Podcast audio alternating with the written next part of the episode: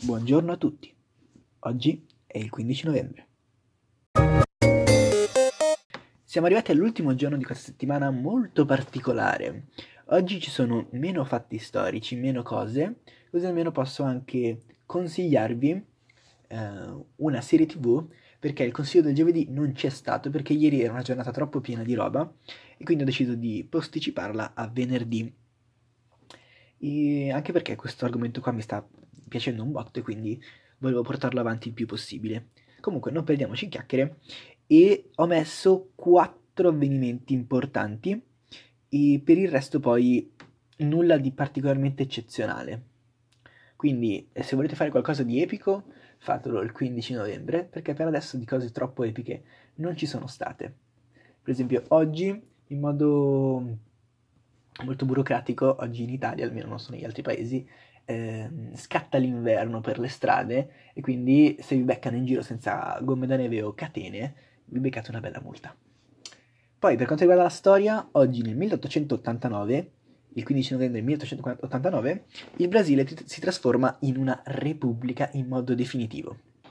Mentre invece nel 1920 ehm, si riunisce per la prima volta l'Assemblea delle Società delle Nazioni mentre invece nel 1971 ehm, è un giorno abbastanza importante perché eh, diciamo che cambia il modo in cui noi ci siamo approcciati alla tecnologia.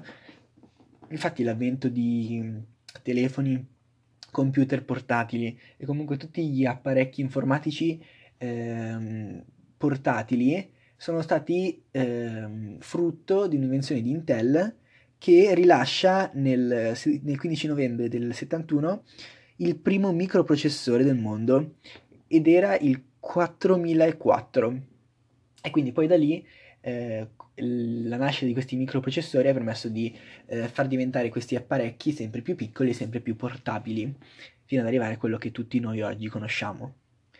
Eh, mentre invece eh, una cosa molto molto molto importante nel 1999 in Francia penso sia uno dei primi stati europei ad aver eh, rilasciato la, la, deliberatoria, diciamo appunto, eh, era diventata legale, eh, sono diventate legali le unioni civili che eh, da normativa prestabilivano appunto l'unione di due individui eh, di età maggiore di 18 anni che eh, maschi e femmine, femmine e femmine, maschi e maschi, quindi di, di sessi anche non per forza opposti, si potessero unire in modo civile per appunto avere delle agevolazioni dal punto di vista della coppia.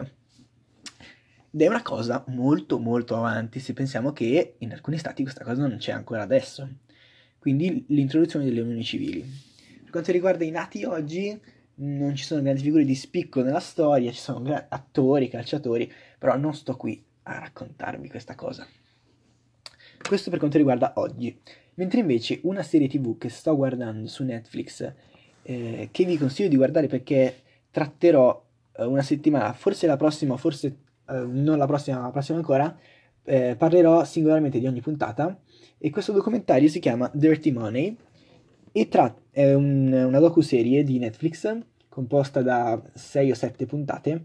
Sono molto lunghe, ogni puntata è come se fosse un, un documentario intero, dura un'ora 10 a puntata, però sono fatte strabene perché sono fatte da Netflix e parlano di, um, di truffe, di frodi fiscali fatte da diverse aziende in diversi settori della, del business mondiale e prevalentemente spiega come fanno le aziende a truffare gli stati, truffare um, i clienti e come, fanno, come fino a un certo punto sono riusciti ad andare avanti senza destare nessun sospetto, poi dopo quando li hanno beccati, cosa è successo dopo.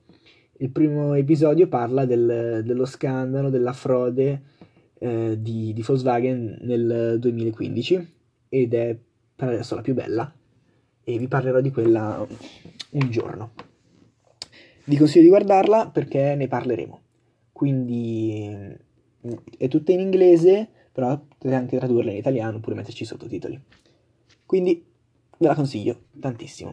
Vi consiglio in generale tantissimo le docu-serie di Netflix perché sono fatte strabene. Con questo vi lascio e vi auguro un bellissimo venerdì. Ciao!